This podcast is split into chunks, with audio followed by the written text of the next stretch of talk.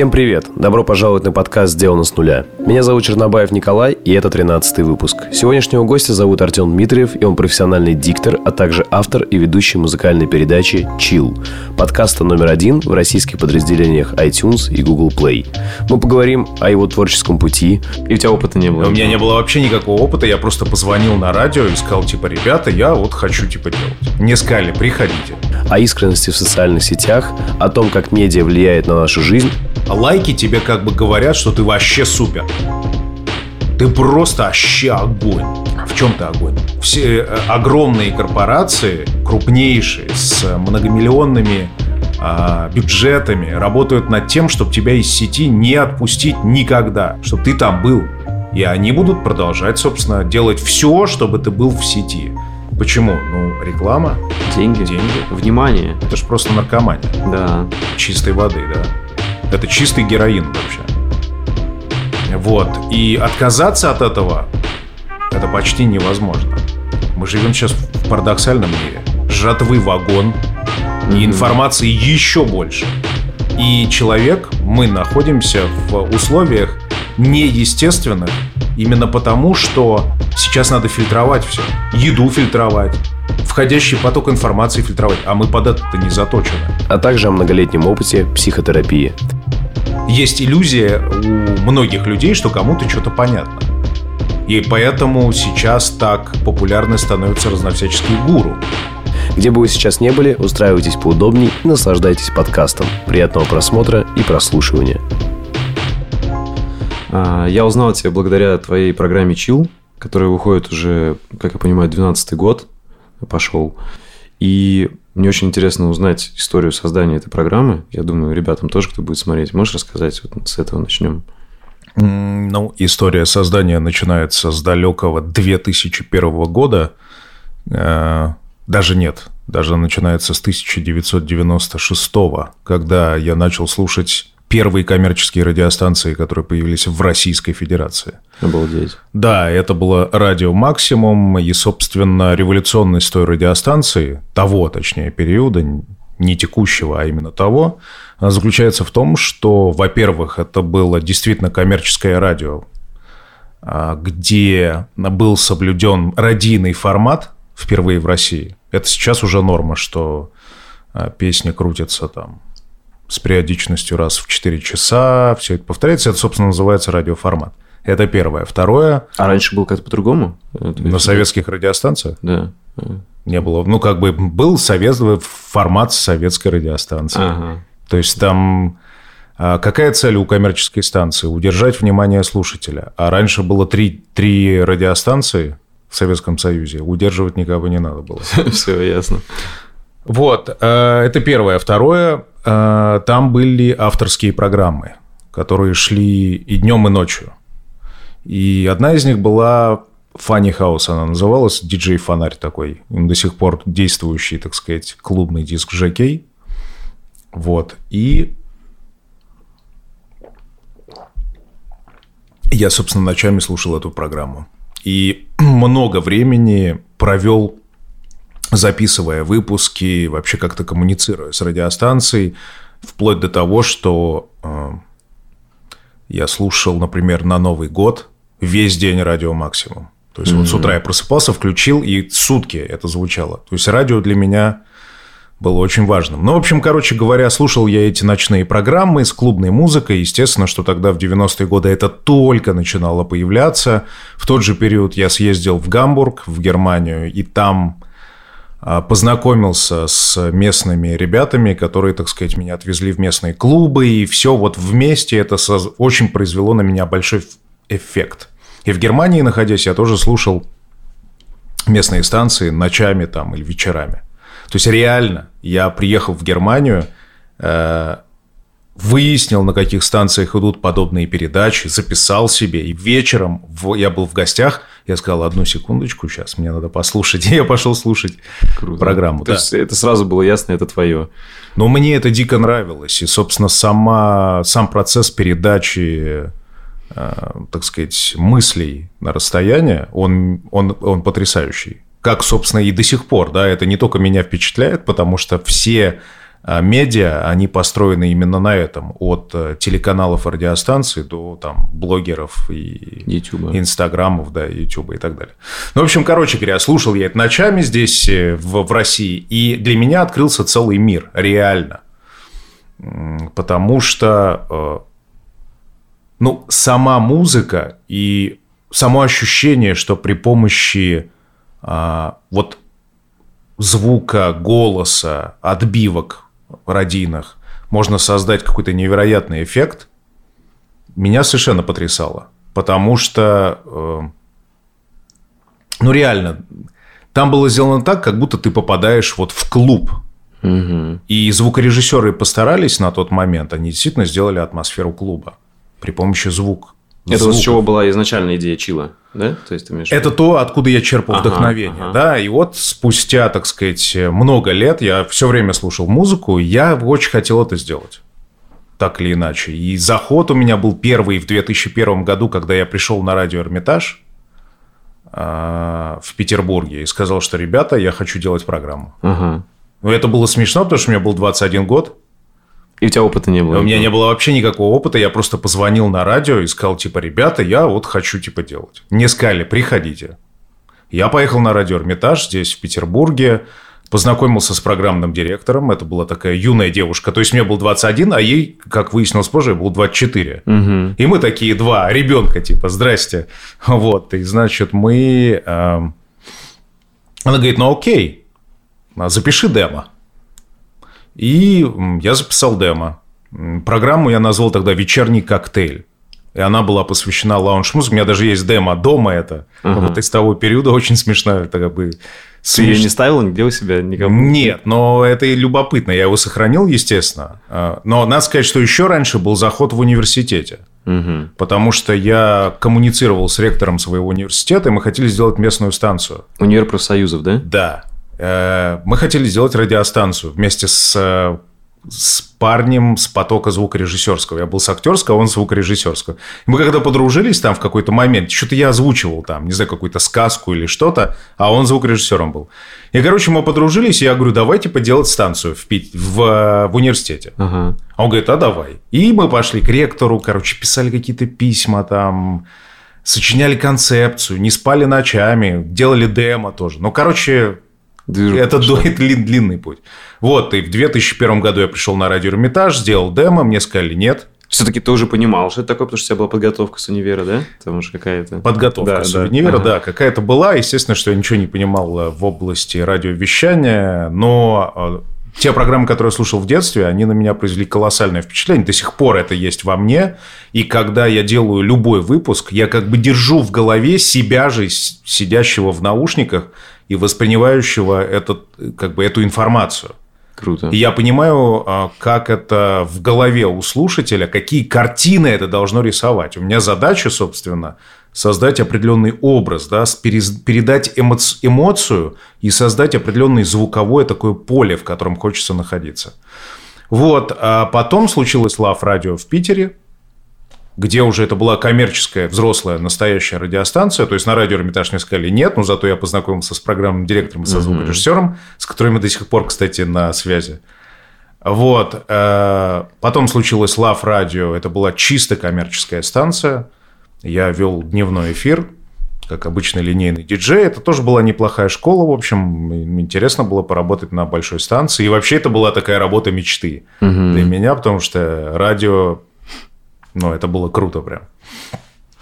Вот. Э, затем эту идею я не оставлял, и в 2007 году, когда уже там я стал уже профессиональным диктором, то есть я связался с голосом очень плотно, меня начали приглашать на разные продакшн-студии, на радиостанции, на все радиостанции Петербурга и так далее. Я познакомился уже с программным директором Радио Рекорд, и мы с ним как-то так подружились начали общаться, и в какой-то момент я ему говорю, что вот я хотел бы вот это вот делать. Угу. И он мне говорит, а давай. Хотя у тебя эта идея была еще тогда давно. Она была давно, да. да. Я ему ее не сообщал, но вот только там в 2007 году я сказал, что... Ты понял, готов, грубо говоря. Да, я хотел. Но дело в том, что он мне делал до этого предложение стать программным директором Радио Рекорд. То есть, короче, мы шел разговор о том, чтобы расширить наше сотрудничество. И э, программным директором мы не договорились в результате по там, финансовым соображениям, по временным разным, а по программе договорились. И вот она начала выходить на радио Рекорд, и, собственно, это стало настоящим стартом уже вот проекта, который до сих пор сейчас э, присутствует. Потом мы расстались в какой-то момент, и Чил начал существовать как отдельная, так сказать, э, отдельный проект – с новой концепцией обновленной, с, уже с, с моим продакшеном и менее, кстати говоря, радийным подходом. И уже в виде подкаста, получается. Да, угу. в виде передачи, да, и в интернете, и на радио, потому что он выходит на радиостанциях, но не в Петербурге угу. на данный момент. Слушай, а вот почему именно чил? То есть, э, как я понимаю, вот, знаешь, ты начиная с Эрмитажа, у тебя уже были идеи что-то такого лаунжа делать. Да, да, да, да, да. То да, есть тебе это всегда было близко, именно твое направление? Как-то как? да, это было прикольно. Я не знаю почему. Угу. Просто один из твоих любимых жанров. Э, да, просто когда... Ну вот в 96-м году я открыл для себя мир радио и мир новой музыки, который вообще никогда не слышал я угу. в России. То есть это были очень такие прогрессивные поп-музыканты, которые звучали там. Вот. А потом а, я все время находился в поиске новой музыки. И я пришел в один прекрасный магазин на Невском проспекте, которого уже давно нет. Музыкальный магазин. Вот, и обратился к продавцу, типа, что, есть что послушать хорошего, да? Это был, я не знаю, 99-й год, наверное, какой-нибудь, 98-й. На дисках ты слушал? На дисках, ага. да. И он мне говорит, ну возьми вот это. Я взял компакт-диск, пришел домой, вставил. Думаю, это вообще что такое? Что это за музыка такая? И оказалось, что есть такая группа немецкая Deep Fuzz. Она mm-hmm. легендарная в плане э, расслабляющей музыки. Э, суть ее, так сказать, деятельности в том, что они э, соединили старые джазовые ритмы с очень э, актуальной электроникой. Получился очень странный симбиоз как бы классики и современности. Это звучало реально как-то очень прикольно и интересно и оригинально. Угу. На данный момент, спустя 100 тысяч миллионов лет, это легендарная действительно группа, которая изменила вообще ландшафт а, музыкальный на тот момент, и можно сказать, что с них началась вот волна вот этой вот популярности лаунж-музыки, музыки для ресторанов, расслабляющей и так далее. Так вот, я тогда это послушал, и это действительно произвело огромное впечатление на меня. И, собственно, придя на радио Эрмитаж, я понимал, что формат будет где-то вот такой, угу. потому что это, с одной стороны, близко к радио Эрмитаж, которое э, вещает эм, классический джаз, да, на данный момент. И на тот момент тоже. А с другой стороны, это достаточно интересно, актуально и прогрессивно. Ну, мне понравилось это смешение. Ага, и то есть, получается, ты их услышал и полюбил до еще радиокарьеры, да? То есть... До, до, ага. до, до, до, до. Все, понял. И смотри, вот у тебя получилось, э, ты запустил, и до сих пор продолжаешь уже 12 год. Да. И что это сейчас для тебя? Вот это как-то изменилось, знаешь, что ты задумывал и что сейчас стало? Или... Безусловно. А, почему изменилось? Во-первых, эм, программа выходила на радио. Радио накладывает определенные, определенный формат. И достаточно сильный. А, то есть ты не можешь отойти от формата. А, ну, есть правило, как бы, да, условно говоря, два выхода в час, ну, не два выхода в час, а выход через две песни, он должен быть очень коротким, должна быть одна мысль в послании. Но это все стандартные вещи для радио. Вот. А когда мы ушли с радио, стало ясно, что можно делать вообще все, что угодно. И в первых выпусках «Чил» я начал читать книги, стихи там, и так далее. Да, то есть я решил экспериментировать, потому что больше меня ничего не сдерживает. И в этом смысле сейчас «Чил» – это в какой-то степени поле экспериментов, это более личный проект, и он ближе э, к YouTube. Угу. Э, и дальше от радио. Он ближе как бы к медиа, новым медиа, и дальше от классических медиа, типа телека или радиовещания. Угу. Что это для меня на данный момент? Ну, вот это реальный большой проект, потому что он включает не только типа программа, выходящая на радиостанции раз в неделю ночью, а это все вместе. Это как бы лайфстайл уже называется. Это и Инстаграм, и социальные сети, и мероприятие. Это, это большой как бы бренд, над которым работаю не я один, а куча народу в данный момент угу. времени. А для меня это просто постепенно переходит в область профессии. То есть, если до этого я был профессиональным диктором или радиоведущим, то сейчас э, я все больше двигаюсь к создать, к, продю, к продюсированию это называется, да, когда есть бренд, под эгидой которого разные абсолютно активности имеют место быть. Вот, например, совсем скоро мы делаем мероприятие «Тишина», которое называется. Это все идет от концепции чила, да, а концепция очень простая. Это а, разные способы, разные способы войти в собственное успокоение. Или наоборот, когда в созерцание, когда ты сидишь на берегу озера, смотришь вдаль, да, и колышущиеся волны на фоне солнышка, угу. они тебя как бы вводят в определенное состояние. Так вот это состояние и есть чил, собственно. Или когда, я не знаю, ты едешь э, с открытым верхом на машине, да, и угу. ветер тебя обдувает. Это чистый и настоящий чил. Вот э, мне хочется в программе при помощи разных красок, звуковых, эмоциональных, художественных, тех, которых, которым меня научили на курсах актерского мастерства, при помощи них передать это эмоциональное состояние. Для чего? Ну, просто э, люди, и я в том числе, очень часто мы живем в напряжении большом, особенно в городе, да. И мне хочется просто, чтобы чил вот был этим саундтреком, который когда-то много-много-много лет назад меня возвращал или менял мое состояние психическое. И мне очень помогал на самом деле. Потому что тогда, когда я слушал все эти программы, мне было грустно или одиноко или что-то. Я слушал, мне становилось лучше. Такая история. Короче, чил сейчас на данный момент это больше, чем э, радиопередача. Это м, целый большой проект в медиапространстве. Угу. Слушай, а что он тебе дает? Это как э, бизнес или вот чистое творчество, самовыражение и что, как ты сказал, это самому тебе помогает? Или вот у тебя, как знаешь, изначально была вот такая мысль, что помог себе, помогу другим, и уже как-то это в итоге сложилось, может, это, и в бизнес даже. На данный момент это все вместе, потому что у меня есть продакшн-студия, и Chill является флагманом, так сказать, деятельности моей продакшн-студии. А, мы изготавливаем и автоответчики, и рекламные ролики. Я работаю сам как диктор. У меня есть коллеги-дикторы, которые озвучивают кучу всего. Есть звукорежиссеры и так далее. И за счет чила просто узнают о том, что я есть, о том, что есть мои услуги, они вот такие. А, и мы зарабатываем на этом просто напрямую. Поэтому, конечно, это уже бизнес. Плюс мы делаем мероприятия, это коммерческая история. И есть большие планы дальше по развитию Чила, потому что Чил – это зарегистрированный товарный знак на данный момент. Вот мы недавно его зарегистрировали – и в связи с этим есть планы на развитие. Интересно туда вкладываться и так далее. Поэтому, да, конечно, это бизнес настоящий. Угу. Круто. Но и, безусловно, все это имеет отголоски с, со мной лично.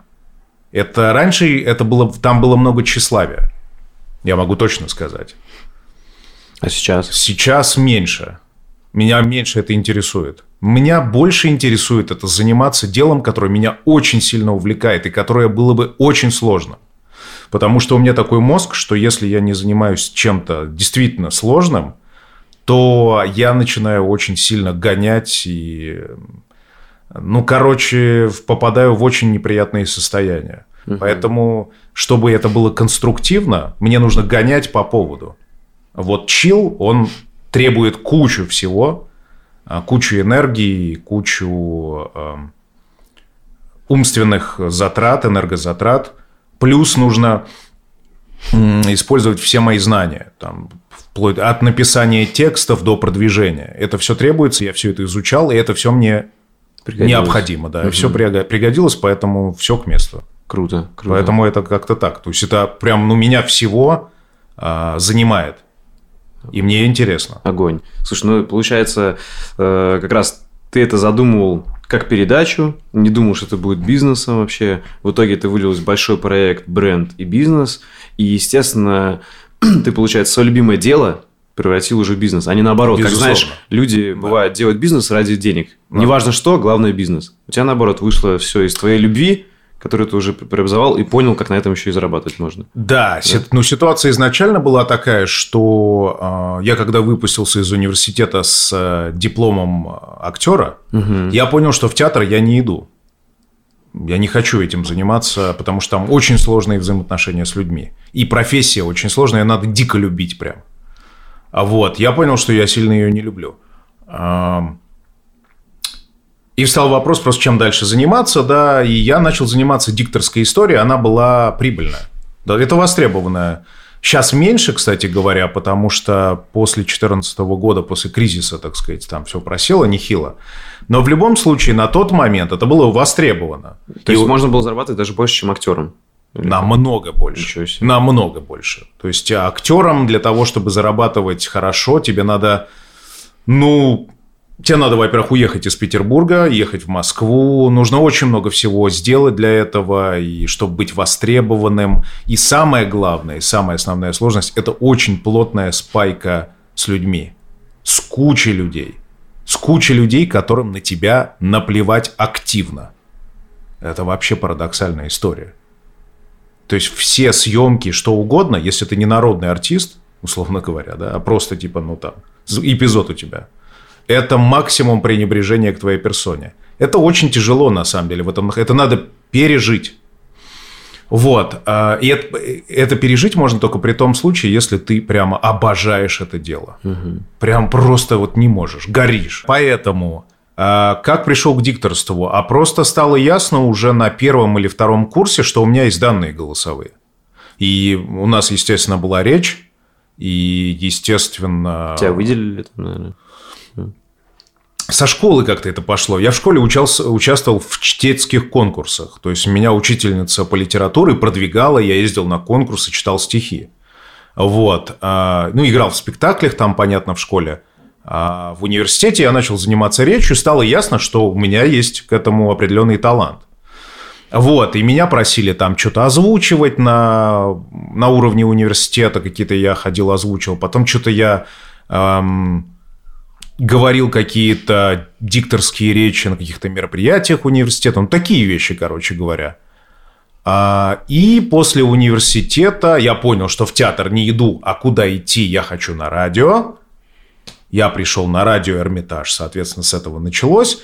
А потом я попал на Лав Радио. Это, этим же летом, когда я выпустился, и на Лав Радио я познакомился со звукорежиссером, который мне сказал, «А давай, типа, а, попробуем записать какой-нибудь рекламный ролик. Мгм. Я записал рекламный ролик. Он говорит, ну, ну такое. А мне сказал, ну такое. И была пауза в год Ага. после этого. Я не занимался. То есть он сказал, он такой, и обратной связи не дал. Почему? Он сказал на самом деле, что типа, ну не очень вообще. Если честно, не очень. И ты все немного вверх. И я да? такой думаю, блин, наверное, не очень. Вот. э, А потом...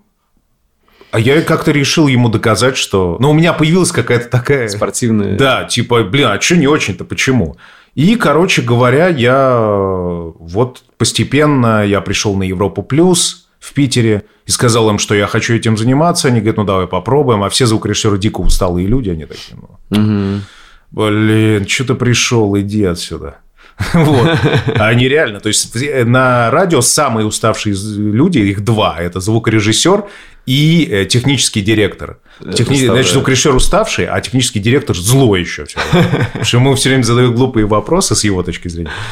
Вот, и я пришел к усталому звукорежиссеру, которому вообще не до тебя, как бы. Че ты пришел? Что тебе надо?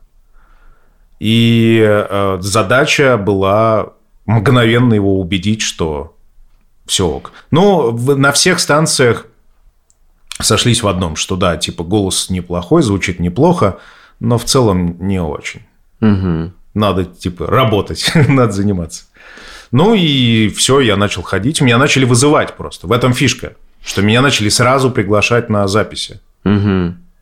Слушай, а когда вот тебе сказали не очень, ты говоришь, у тебя появился этот спортивный интерес Да. доказать, ты начал как-то работать над собой? Да, да, А конечно. можешь сказать про этот период? Да, там простой, на самом деле, задача. Мне сказали, ну, слушай рекламные ролики, которые на радио кру- крутятся и в телевизоре, и Ага. повторяй. То есть какие-то конкретных референсов, типа тебе нравился какой-то конкретный диктор, там, твой любимый или актер был у тебя? Я было? начал их изучать.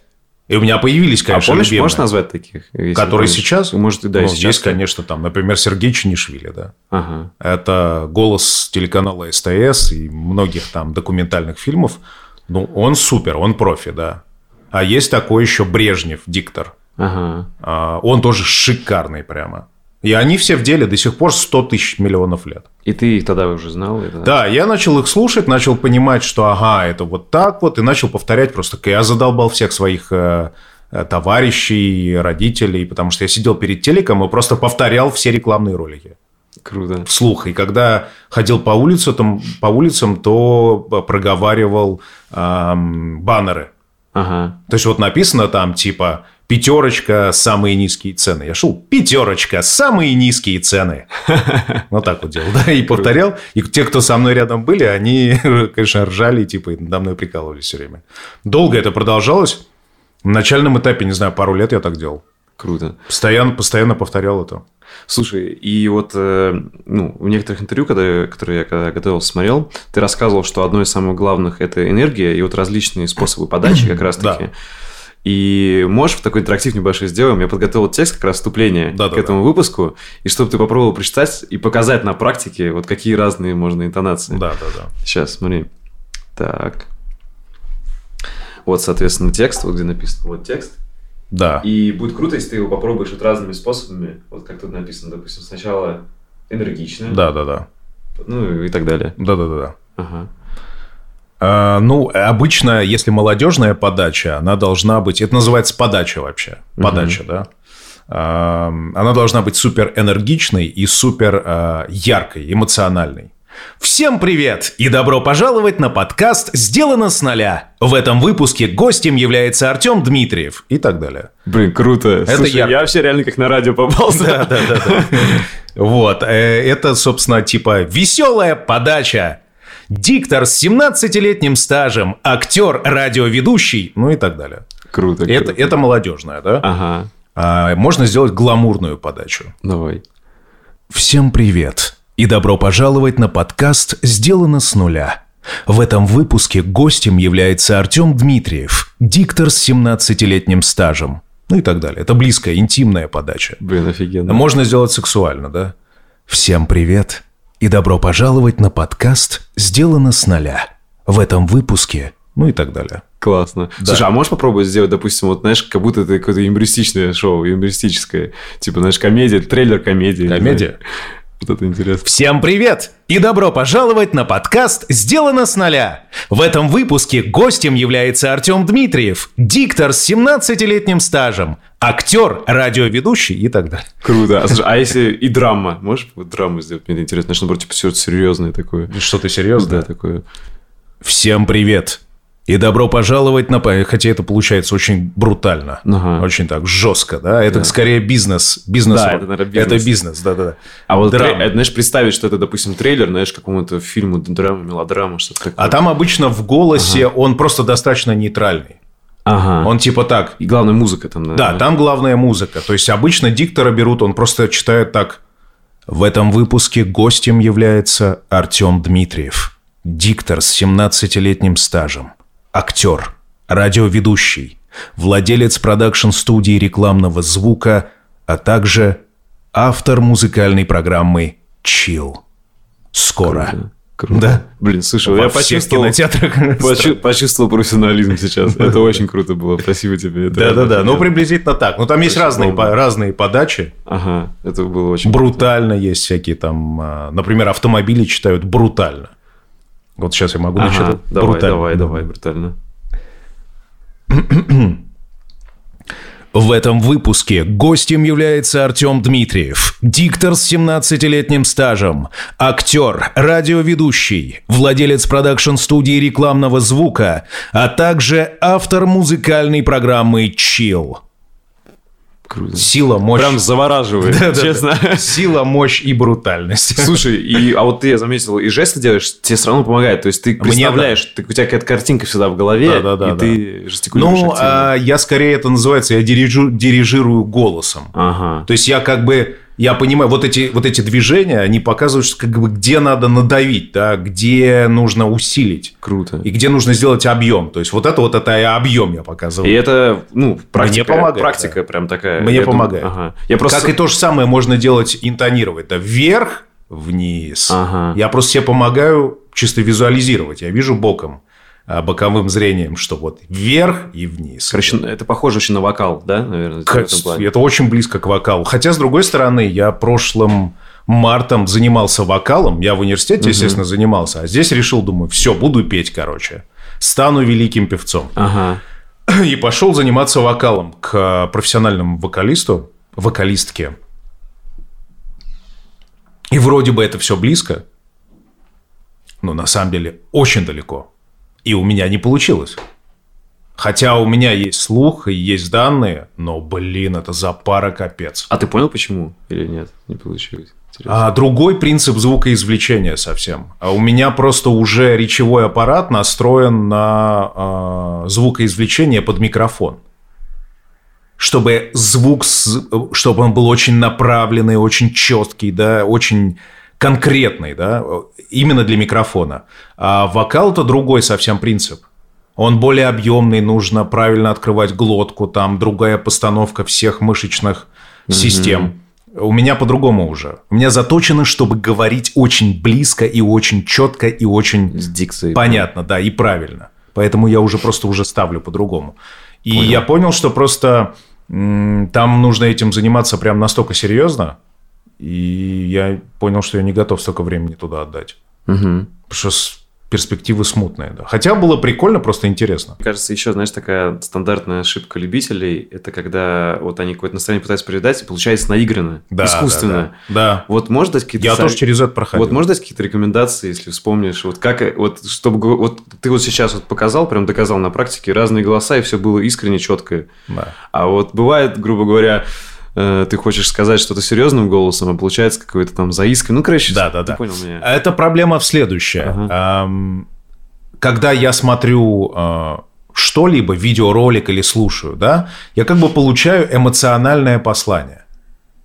И мне кажется, что прям вот, блин, ну эмоцию я получил, и вот она вот такая, да. Я думаю, как же ее выразить? Я начинаю немножко вот как-то так читать, как-то вот, вот это, да.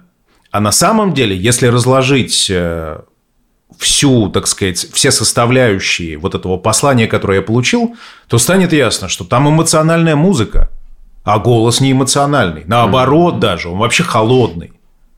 Это Но, вот пример с драмой. То, что ты сказал. да, там голос ровный просто, читай, и вообще отстраненно, типа как-то вообще, вообще, как будто не здесь, не из этого мира голос. Вот, а там все делает музыка. А, но любитель, он не раскладывает это. Он просто хочет сделать приблизительно так же. Вот, а если послушать диктора и попытаться просто за ним повторить, вот попытаться прям, то ты пойми записать себя, самое главное. Там же какая сложность в чем и особенность. Ты обязательно должен делать себе обратную связь.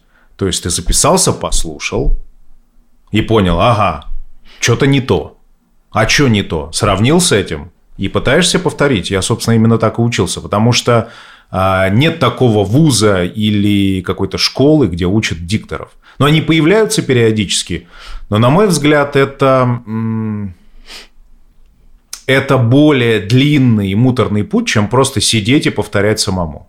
Мне кажется, что на данном этапе развития подкастинга Ага. а, не важно особо. Ну, здесь это, конечно, хорошо, если у тебя будет классный голос.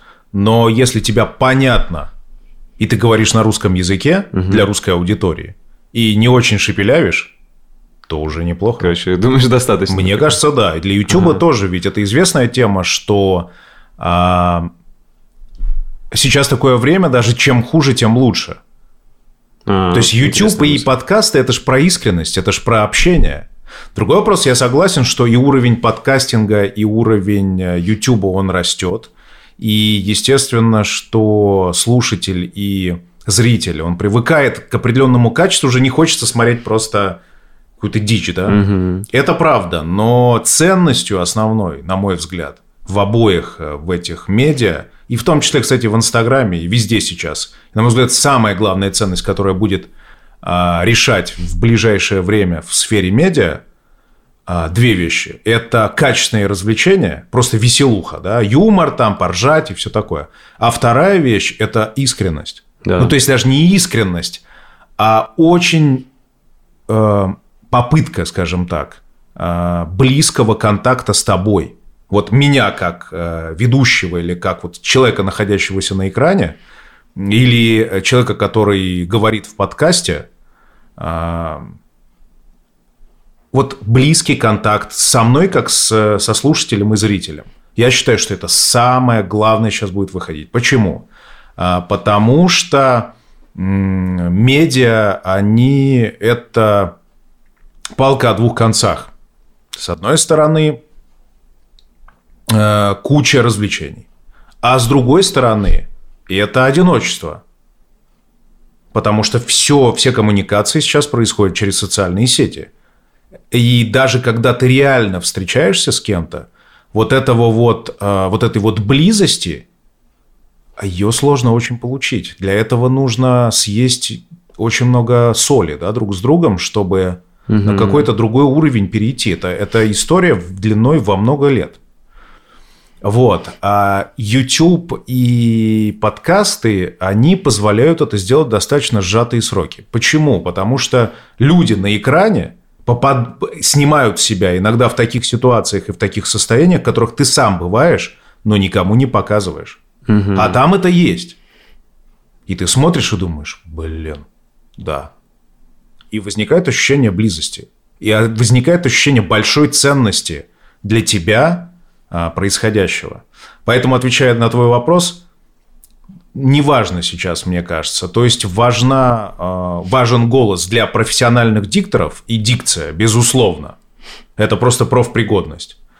А для а, людей, которые занимаются медиа в данный момент, это уже не важно. Мгм. Слушай, вот медиа – это очень интересная тема, и в твоих э, подкастах оф-топ, Да. которые разговорные, Да, да, типа, э, ты эту тему тоже затрагивал.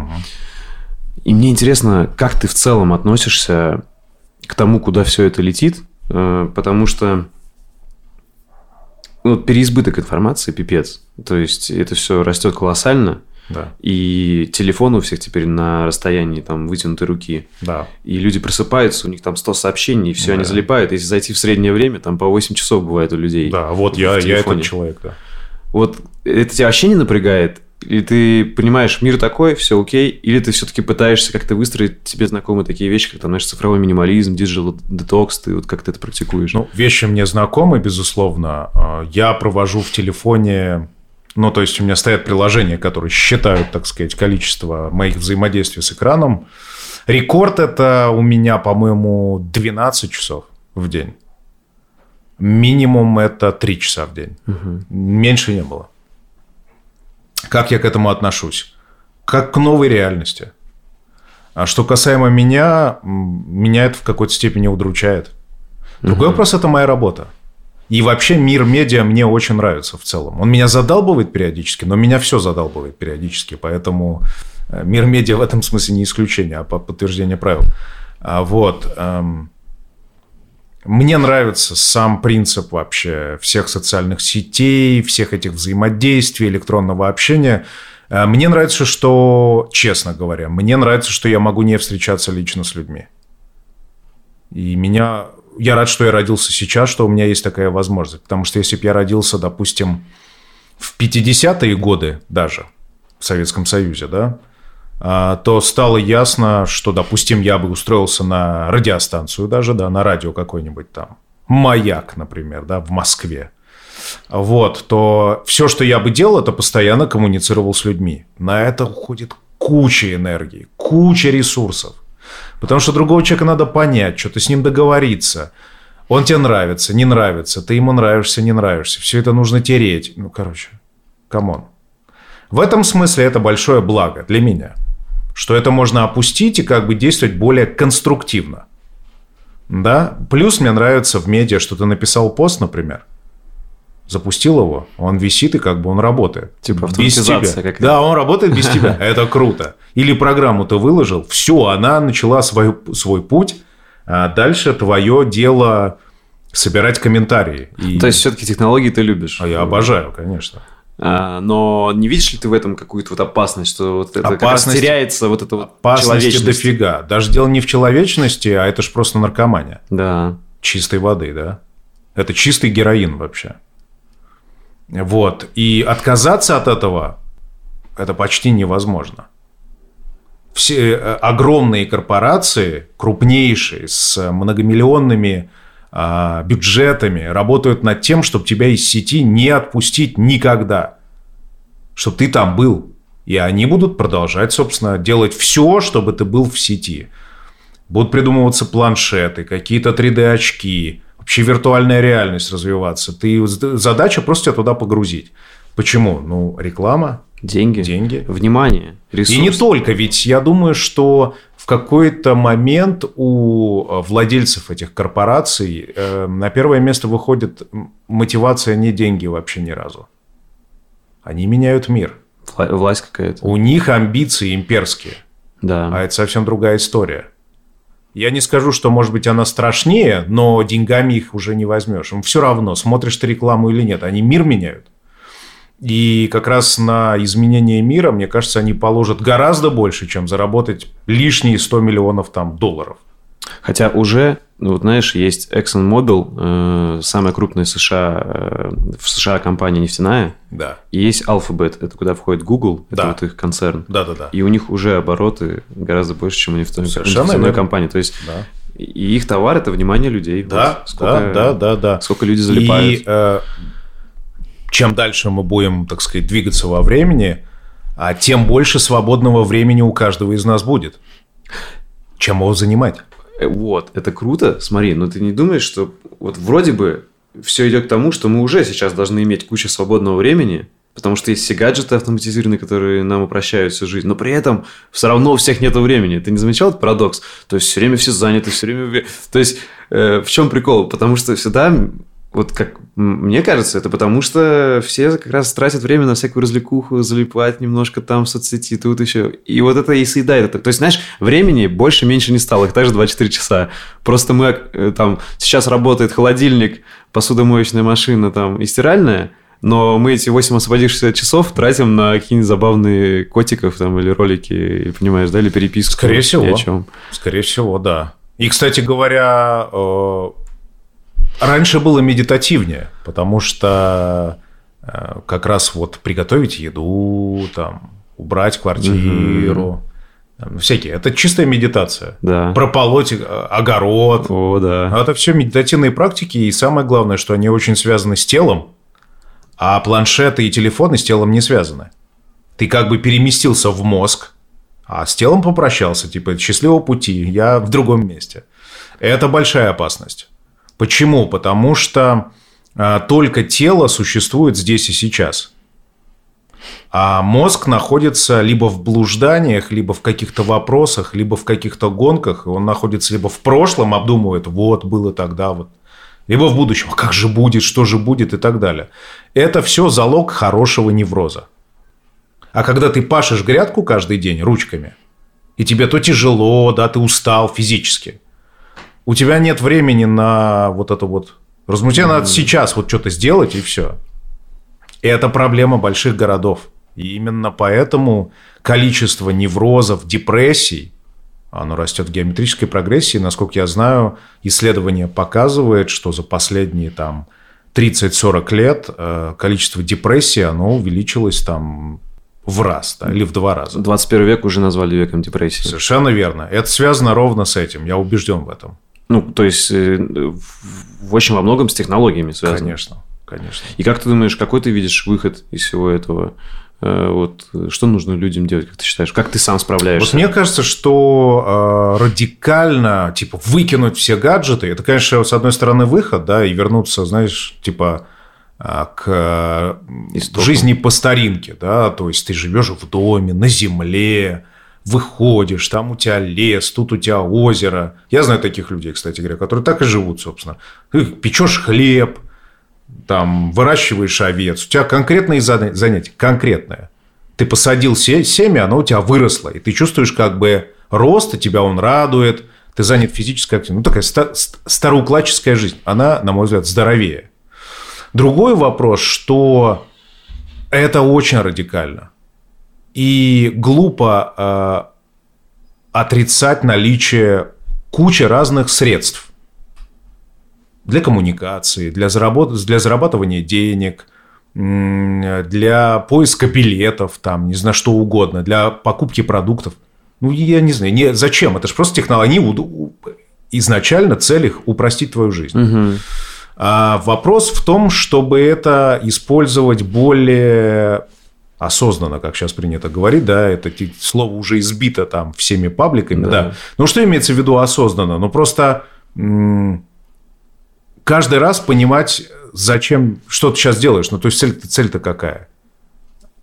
Опять же, непонятно, наверное, звучит. В общем, короче, а, на мой взгляд, нужно понять, какие инструменты предлагает этот новый мир. Просто вот, ну, типа, вот эта вилка, она сделана для того, чтобы на, накалывать еду. Да? Вот эта ложка, ей удобно есть суп. А вот это вот а, приложение, оно помогает мне такси заказать. А вот это типа, ну, короче, просто инструменты и пользоваться этими инструментами. Ты же не сидишь все время с, с вилкой на готове. Я с вилкой, все, я готов. А многие так сидят с телефоном. Все мы сидим так, на мой взгляд. Да? Угу. Те, кто имеет отношение к телефону, они так делают. А, вот. А, самое оптимальное – распределить эти инструменты, понять, в какие моменты ими пользоваться и пользоваться. Ну, то есть, э, в общем, ты сам какие-то используешь, как я понимаю, какие-то лимиты, наверное, ты ставишь, да, на приложение? Я ставлю себе все лимиты. Я, блин, просто, я пытаюсь что-то с этим сделать, но это как бороться со штормом. Э, это информационный шторм, и я в нем нахожусь. Сейчас парадоксальность времени заключается в том, что ведь изначально э, у человека было э, из ценностей это найти еду, и найти информацию. И то, и другое ценно, и э, все это имеет смысл для того, чтобы выжить. Мы живем сейчас парадоксальном мире. Жратвы вагон, и информации еще больше. И человек, мы находимся в условиях неестественных, именно потому, что сейчас надо фильтровать все. Еду фильтровать, входящий поток информации фильтровать, а мы под это не заточены. Короче, грубо сложно. говоря, технологии опережают развитие человечества, как и Но как, мы не готовы эволюции. Да, то есть мы с точки зрения эволюции вообще не подготовлены к такому информационному штурму. Наоборот, мы приготовлены к тому, что будет еды мало, да. будет голод, ты будешь ее искать мало, да? Поэтому какие проблемы у людей современных? Ожирение. Да. Вот, э, вот это вот очень много, знаешь, сейчас ребят э, гораздо моложе нас с тобой. Вот я прям вижу, у них прям вот неуверенность очень большая, очень многих. Гораздо больше, мне кажется, неуверенности, чем было, вот, не знаю, лет 10 назад еще. В плане, знаешь, в чем-то они, наоборот, самоуверенные есть. Вот у Это них парадоксальное смешение. Да, а в чем-то вот пипец, они не знают, что выбрать, потому что такой огромный выбор, и все у них. Дело взрыв. не только ведь в этом. Ага. А, за счет Инстаграма ведь создается такая странная, сверхценная идея. То есть, с одной стороны, а, лайки тебе как бы говорят, что ты вообще супер. Ты просто вообще огонь. Что бы ты ни сделал, господи, ну выложишь ты, как лежишь на диване, и у тебя будет пяток лайков точно. Как ты круто полежал на диване, да? Это создается, с одной стороны, такой эффект бесконечной поддержки и как бы уверенности в том, в том что ты прям огонь. С другой стороны, в чем ты огонь? Эта мысль бродит в, в голове. Короче, люди с помощью соцсетей сами себя убеждают, что в чем-то, да, потом что они в реальный мир. Да, и типа это как-то не так. То есть да. даже им реальный мир не сообщает, что это не так. Он как бы намекает, что что-то как-то по-другому устроено. А как устроено? А хрен его знает. От этого очень много тревоги. Ничего не понятно. Но надо сказать, э, что... А кому что понятно? Угу есть иллюзия у многих людей, что кому-то что-то понятно. И поэтому сейчас так популярны становятся разновсяческие гуру. Смотри, меня это очень сильно беспокоит. То есть... Но э, это нормально, это ответ на запрос человеческий. Их будет еще больше, я убежден в этом. Магов, чародеев, сейчас астрологи, все Да. это прям поднялось, все зацвело новая, снова. новая эра. Да, будто. у них просто ренессанс. И это связано только с одним. Ничего не понятно в человеческом мире, но и всегда было непонятно. Смотри, еще есть вторая проблема в социальных сетях, э, когда негативное сравнение. Ты смотришь, какие все успешные, богатые, офигенные, классные, а ты сам сидишь, и у тебя ничего нету. Да, Всё. это дико фрустрирует. Это дико фрустрирует, правда. И меня тоже в том числе, конечно. Ну, это у всех есть, да. Да, да, это есть, это правда. Вот э, я для себя понял, что я отписался как можно количество большого всяких брендов Да. и таких, знаешь, есть э, как бы, знаешь, бренды тоже умные, они эволюционируют. Бывает, за человеком стоит огромный бренд, и все равно там как э, тебя давят рекламой. И я вот подписался и постарался оставить максимально много людей настоящих, и либо вот кто меня реально вдохновляет. Мне кажется, что это не вариант уже. То есть, если еще пять лет назад, на, на заре Инстаграма, на заре ВКонтакте, да, там, сколько сейчас ВКонтакту лет, там, лет 8, Да, да? уже, наверное, под 10. Да, э, это было актуально. Составлять ленту, там, отписываться, еще так далее. Сейчас уже мы в таком шторме. Тебя так обрабатывают со всех сторон. Мы уже в этом, все.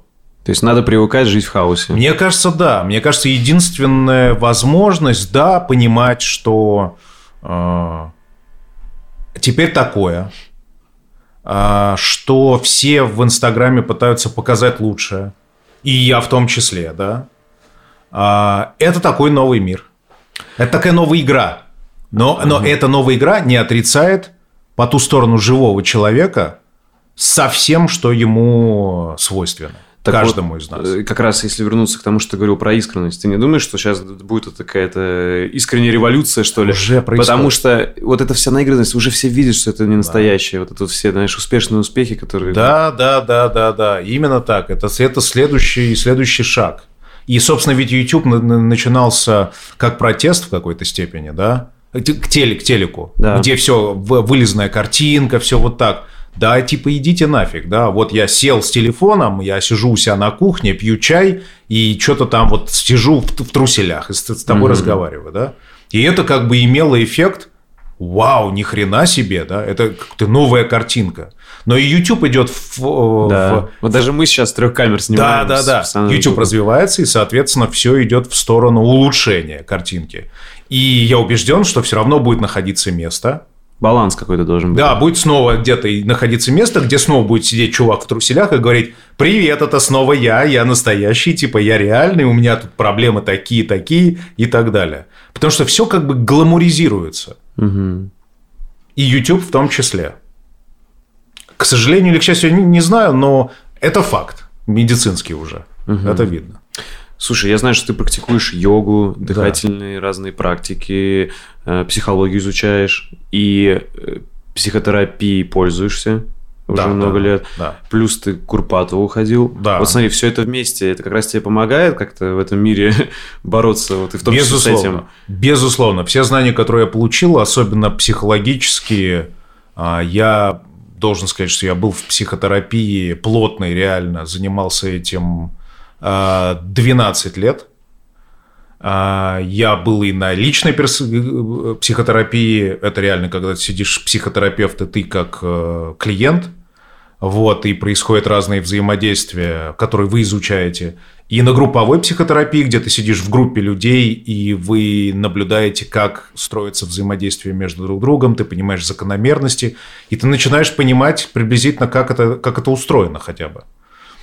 А, Потом я был на курсе общей психологии, я был действительно в кластере вот этом «Игры разума» у Андрея Курпатова.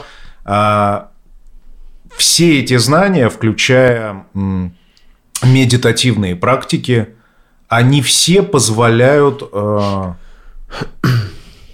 познать мир, по сути. То есть это разные способы узнать одно и то же, как все устроено. По сути, цель хорошей психотерапии, как считается, угу. да, это умение себя стабилизировать самостоятельно, в автономном режиме существовать. То есть перейти на уровень жизнеобеспечения капсулы, да, которая угу. вылетела в открытый космос, и все, и сама себя обеспечивает. В этом смысле, конечно, моя психотерапия абсолютно успешна. Угу. Потому что я могу себя стабилизировать, я могу изучать свое состояние, понимать, что со мной происходит, ориентироваться в том, что происходит с другим человеком, и в связи с этим принимать какие-то решения, отвечать за свою жизнь, отвечать за последствия, которые будут происходить э, в связи с моими решениями и т.д. и т.п. Это не значит, что я пребываю в благости и сижу на горе, как э, Будда, да, вообще даже близко не лежала. А, но мне стало понятно, что те состояния психики, в которых я нахожусь, это просто состояние психики. Это как облака на небе. Сейчас идет дождь, а завтра будет солнце. Это прекрасное знание за 12 лет. Просто угу. звучит прям best. Ну, По идее, я должен э, говорить что-то иное, типа, да, я все, как бы, прям жизнь преобразилась, я в полном счастье и так далее. Это ложь. Жизнь сложна слишком. А уж психика человеческая вообще не изучена толком, да, мозг. Мы, конечно, человечество продвинулось в этом смысле, но вопросов там больше, чем ответов. Поэтому, э, на мой взгляд, это отличный результат угу. что ты можешь находиться в разных чувствах, просто находиться их, выдерживать, да, выдерживать психическое напряжение, какую-то интенсивную сложную работу, а не откидываться, да, закидываться там наркотиками или э, алкоголем, чтобы это все как-то хоть как-то, значит, снизить, уйти от этого и так далее. Наверное, вот такой результат я угу. вижу.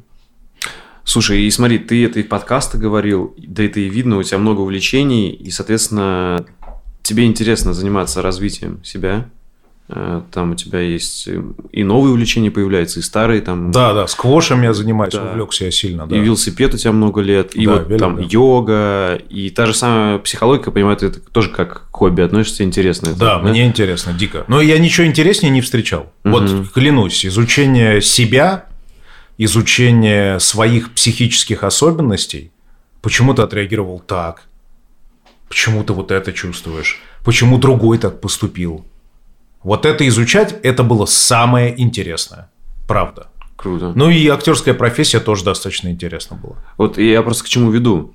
А, то есть, смотри, есть и вот сейчас такое мира, когда вот этих благ, где себя развивать, огромное количество. Да. И как раз на другой стороне, как ты говоришь, сейчас очень много появилось разных коучей, гуру, которые да. знают, как правильно, да, да, да, да. и они эти блага еще больше предоставляют. Да. И вот как ты думаешь, э, не сделали вот из естественной потребности человека к развитию, мне кажется, это естественная потребность вот нормального, грубо говоря, homo sapiens, uh-huh.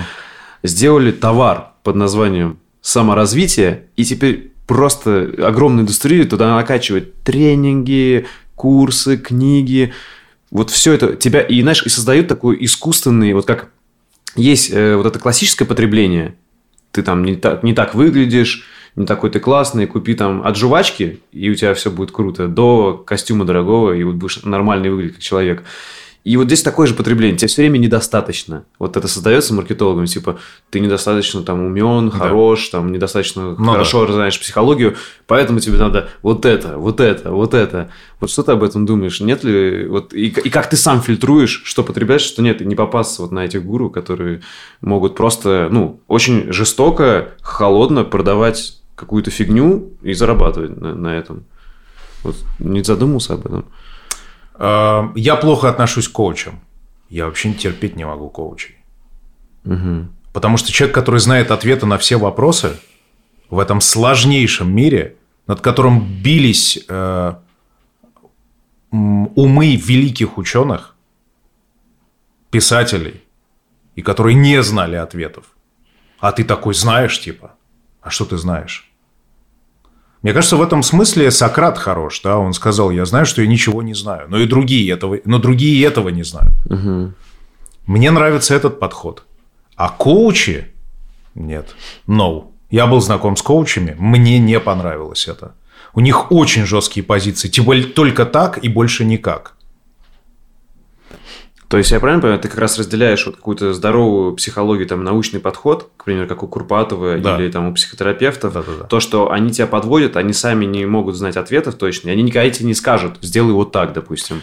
А коуч – это чувак, который тебе обещает что-то, что выглядит очень приятно. Да. И Но ты вообще... ему даешь деньги за то, чтобы он тебе просто сказал, да, сделай так. Да, с коучами я общался. А, они, кстати, они будут рассказывать, и они рассказывают, что не-не-не, мы ничего не навязываем, угу. мы задаем вопросы и так далее. Это наставник называется. Это разговаривал с коучем, он так говорит. Но по факту они очень навязывают свое мнение. Они прям просто тебя начинают писать. Короче, не прикольно это. Что касаемо научного подхода, ну, конечно, это круто. То есть, вот, вот в этом отличие ты видишь? Я вижу, да, потому что, по сути, каждый является коучем. Я тоже могу сесть, сесть напротив тебя, сделать, знаешь, крутой вид и сказать, дружище, у тебя такие проблемы, сики и так да, далее. Там, говори не а так, а потом, микрофон подвинь. Да, там. потом мы можем поменяться ролями, угу. ты будешь говорить мне ровно то же самое. И ты будешь абсолютно прав, потому что ты на меня смотришь со стороны, и ты найдешь во мне какие-то изъяны, да, безусловно. Это такой каучизм у нас. Это хрень какая-то. А что касаемо психотерапии, мне нравится психотерапия как раз тем, что она заставляет тебя мыслить. Она создает безопасную атмосферу лаборатории, в которой ты можешь задавать вопросы, и тебе задают вопросы. И фигура психотерапевта – это такой же человек на этой же земле.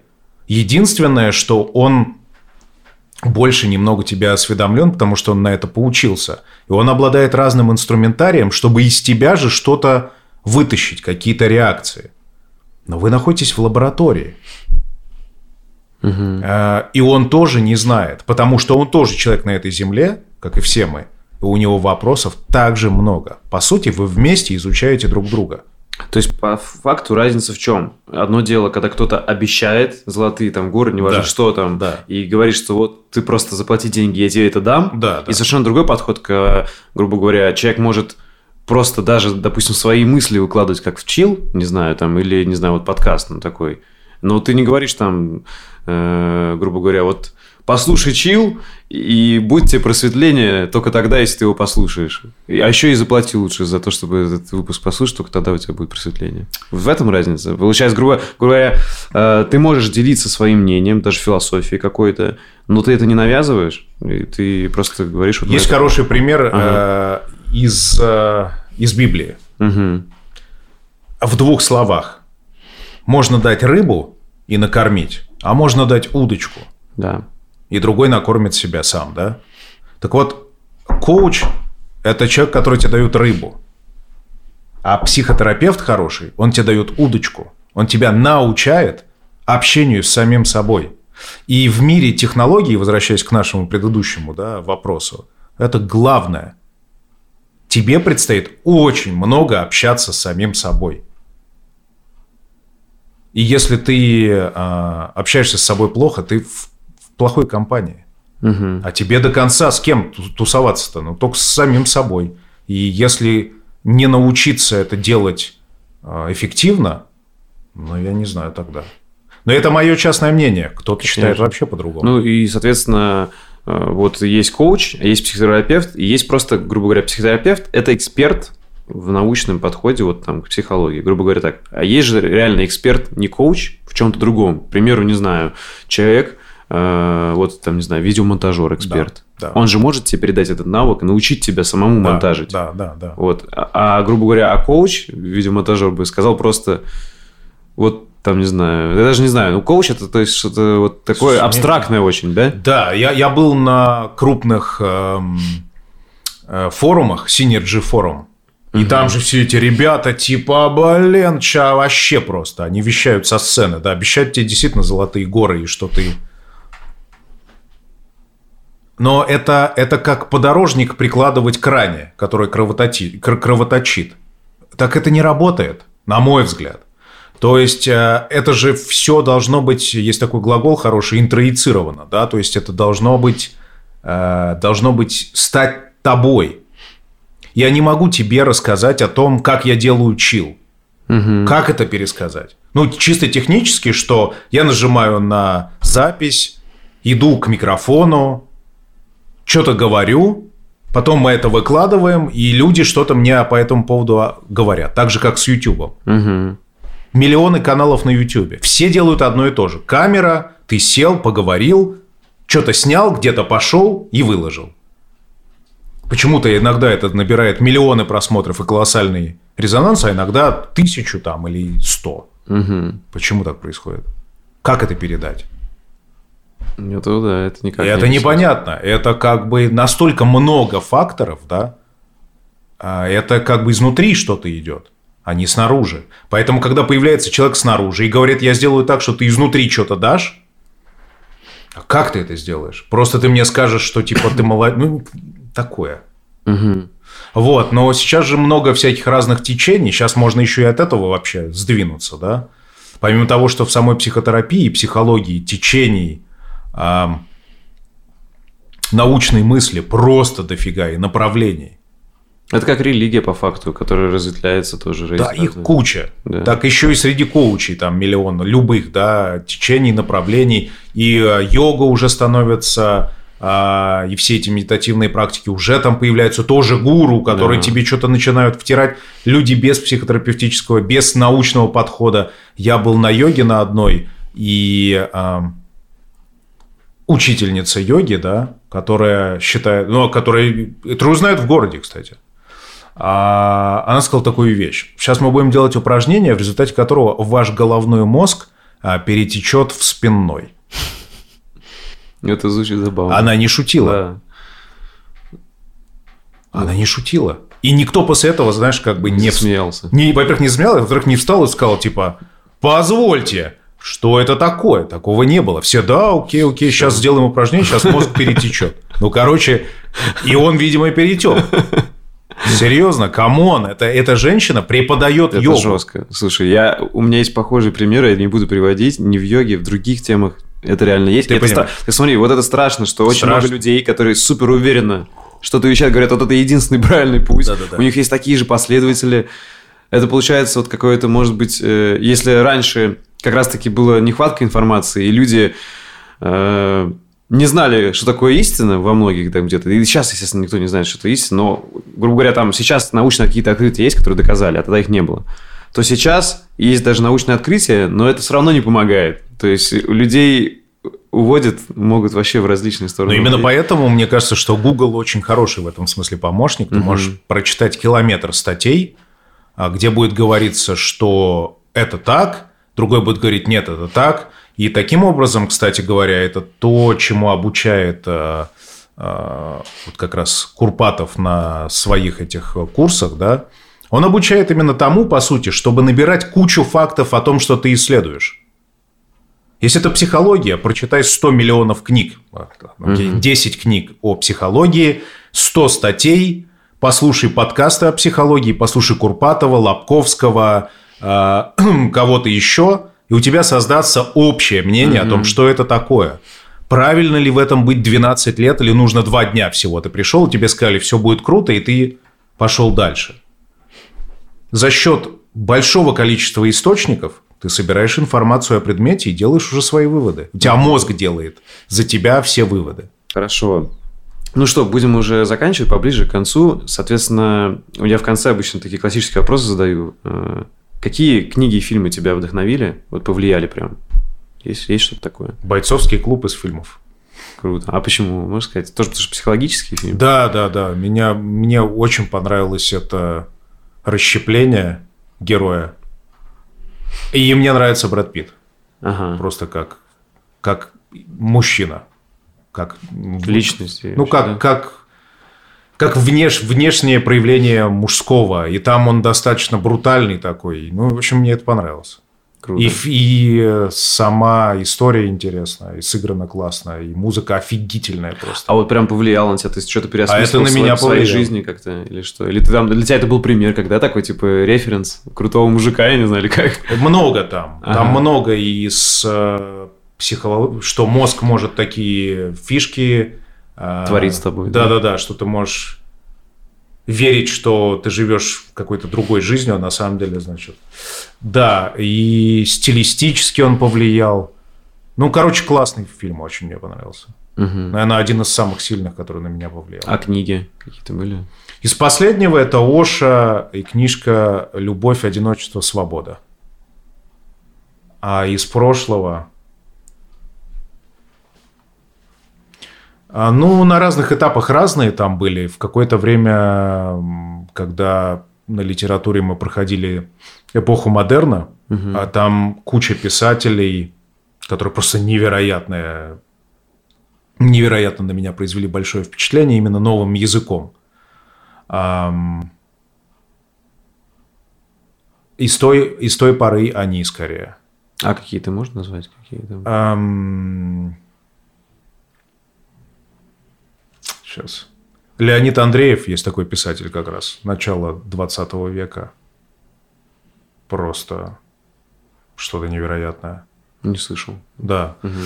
Эм, Ты что-то конкретно у него рекомендуешь или прям все можно? А у него очень яркий слог. Ну вот рекомендую, да. Просто такой какой-то фантастический мир литературы какой-то, не, не банальный. Но с какого-то возраста я полностью прекратил читать литературу. Наверное, последнее, что я прочитал из литературы прям, это было э, «Одиночество в сети». Так что прям я прочитал.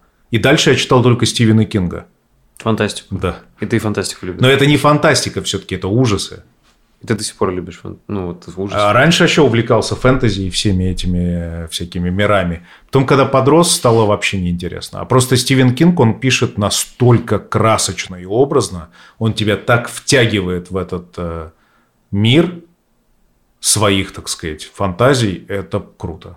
Круто. Мне нравится. да. И сейчас ты что-то вообще читаешь? Или... Я читаю только практически на, ну, около научную или научную Мгм. литературу, связанную либо. Систематиз... да, систематизацией времени. Вот я читаю очень много, как вот быть более эффективным. А про психологию много читаю. О, слушай, интересно. То есть перед тобой стоит задача быть более эффективным. Да.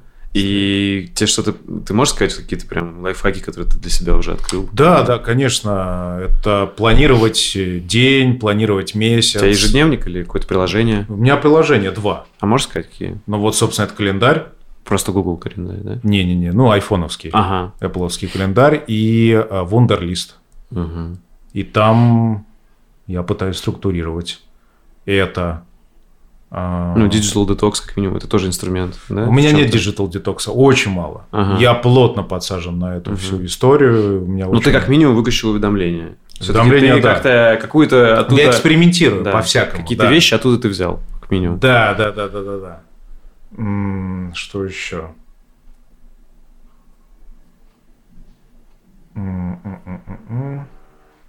Но это уже, в принципе, да, может быть многое э, достаточно. А читать по теме. То есть не серфить в интернете, а читать. Ну, типа я... Запланировано, да? Да, я, например, допустим, я все такое правило сказал, что вот э, меня, допустим, сейчас интересует там тема продвижения. Я читаю все источники, значит, я книжки читаю, смотрю видео по теме, журналы читаю, у Мгм. меня есть приложение, где я на журналы подписан, я читаю по продвижению только, и ничего другого я не читаю. Потом это отошло, например, меня в какой-то момент заинтересовала тема страхов.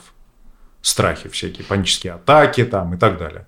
Я начал, опять же, книги на эту тему, все. То есть я как бы беру тему, ее а, со всех сторон пытаюсь... э, Круто. Такой подход я И, нашел. кстати, многое потом в чил и в офф-топ оттуда Да, все идет, да, да, да. мигрирует. Слушай, и что чаще всего можно услышать в твоих наушниках и...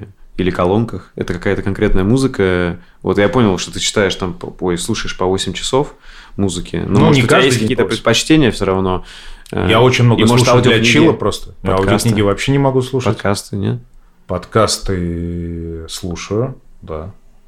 Можешь сказать, вот что слушаешь? Какие? Да, какие. И А, Какую музыку я, чаще я слушаю. Мне нравятся вообще разговорные подкасты большей степени, и мне кажется, что это самое ценное. Другой вопрос, что а, то, что я слышал, подкасты это делают либо журналисты, а простых смертных, которые просто сели к микрофону, и это было бы интересно слушать, я не встречал. А журналисты мне не нравятся, потому что они э, зачастую все знают по верхам, а ничего конкретно.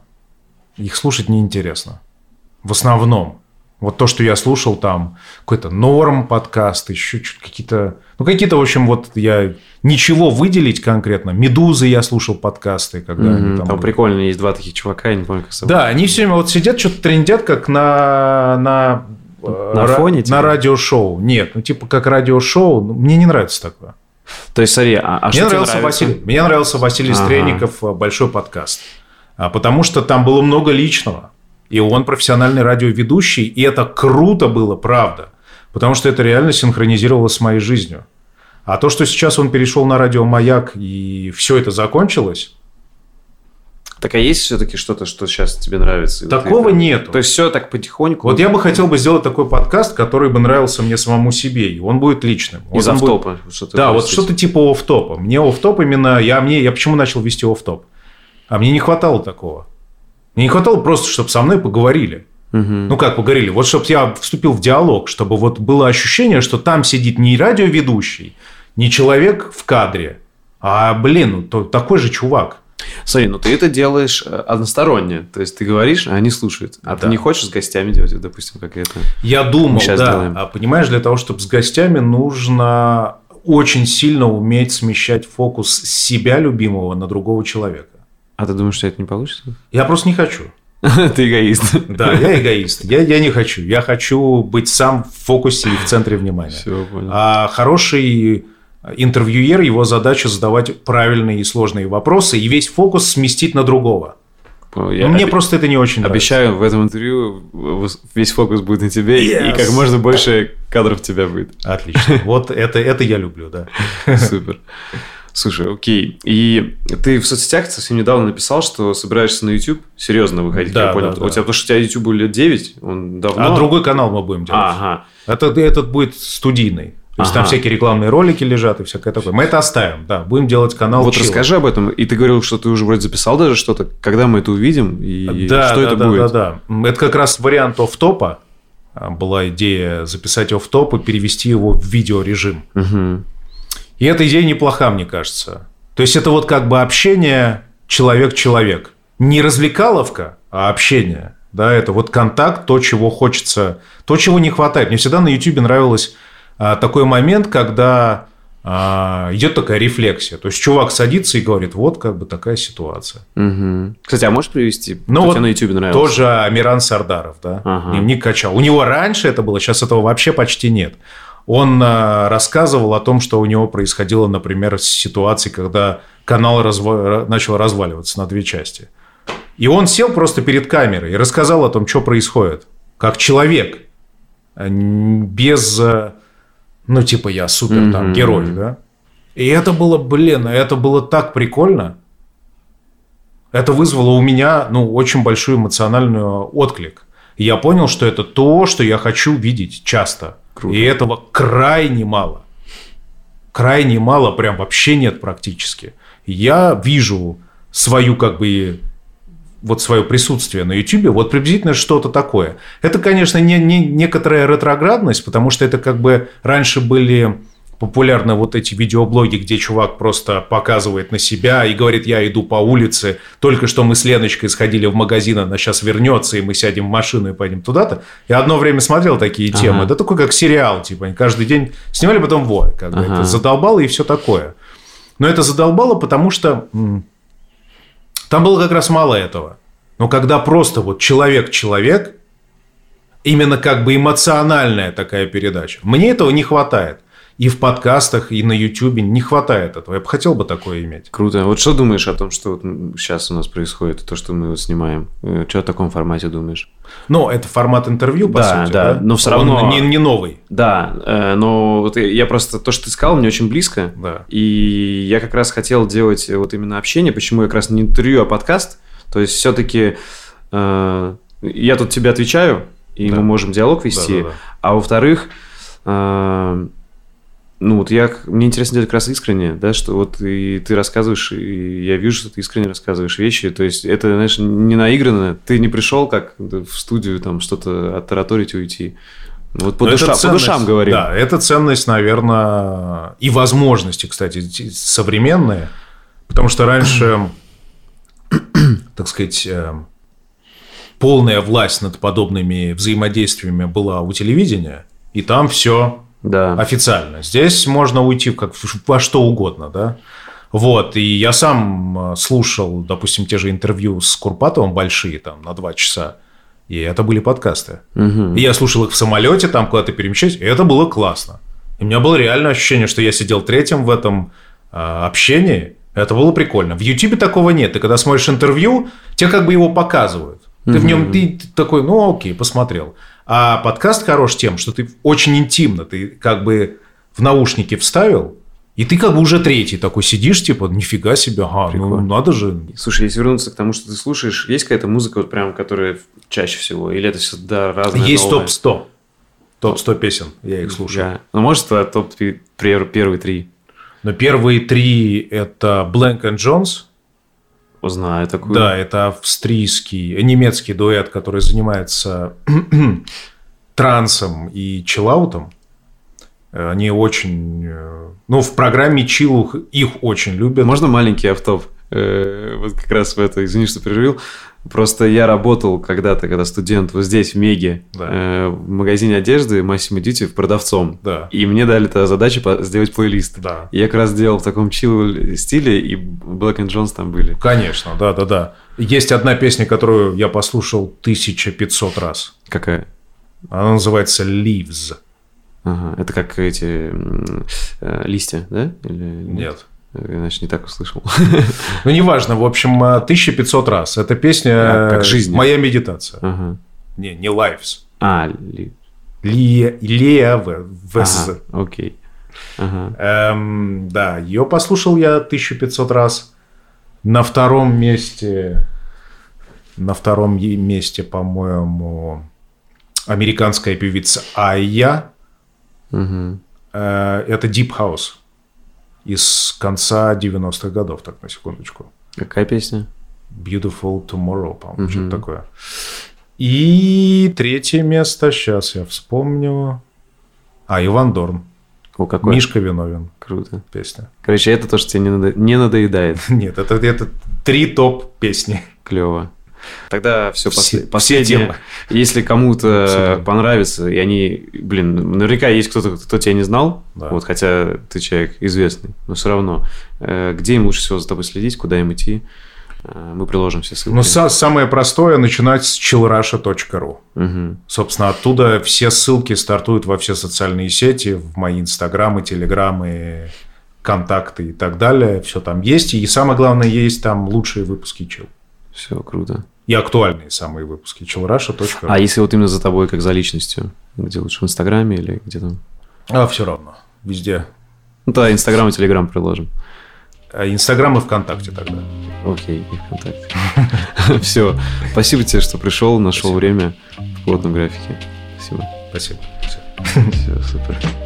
На этом все на эту неделю. Спасибо вам за просмотр и прослушивание. Вы можете подписаться на подкаст на YouTube, iTunes, SoundCloud, ВК подкасты и Яндекс Музыка.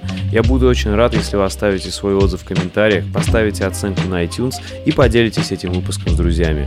Это поможет подкасту и даст возможность еще большему количеству людей узнать истории моих гостей и вдохновиться, чтобы начать что-то стоящее в своей жизни с нуля. Чтобы не пропускать новые выпуски, нажмите колокольчик на YouTube-канале. Также вы можете поддержать подкаст на моем патреоне по ссылке patreon.com чернобаев. Всем спасибо и всего доброго.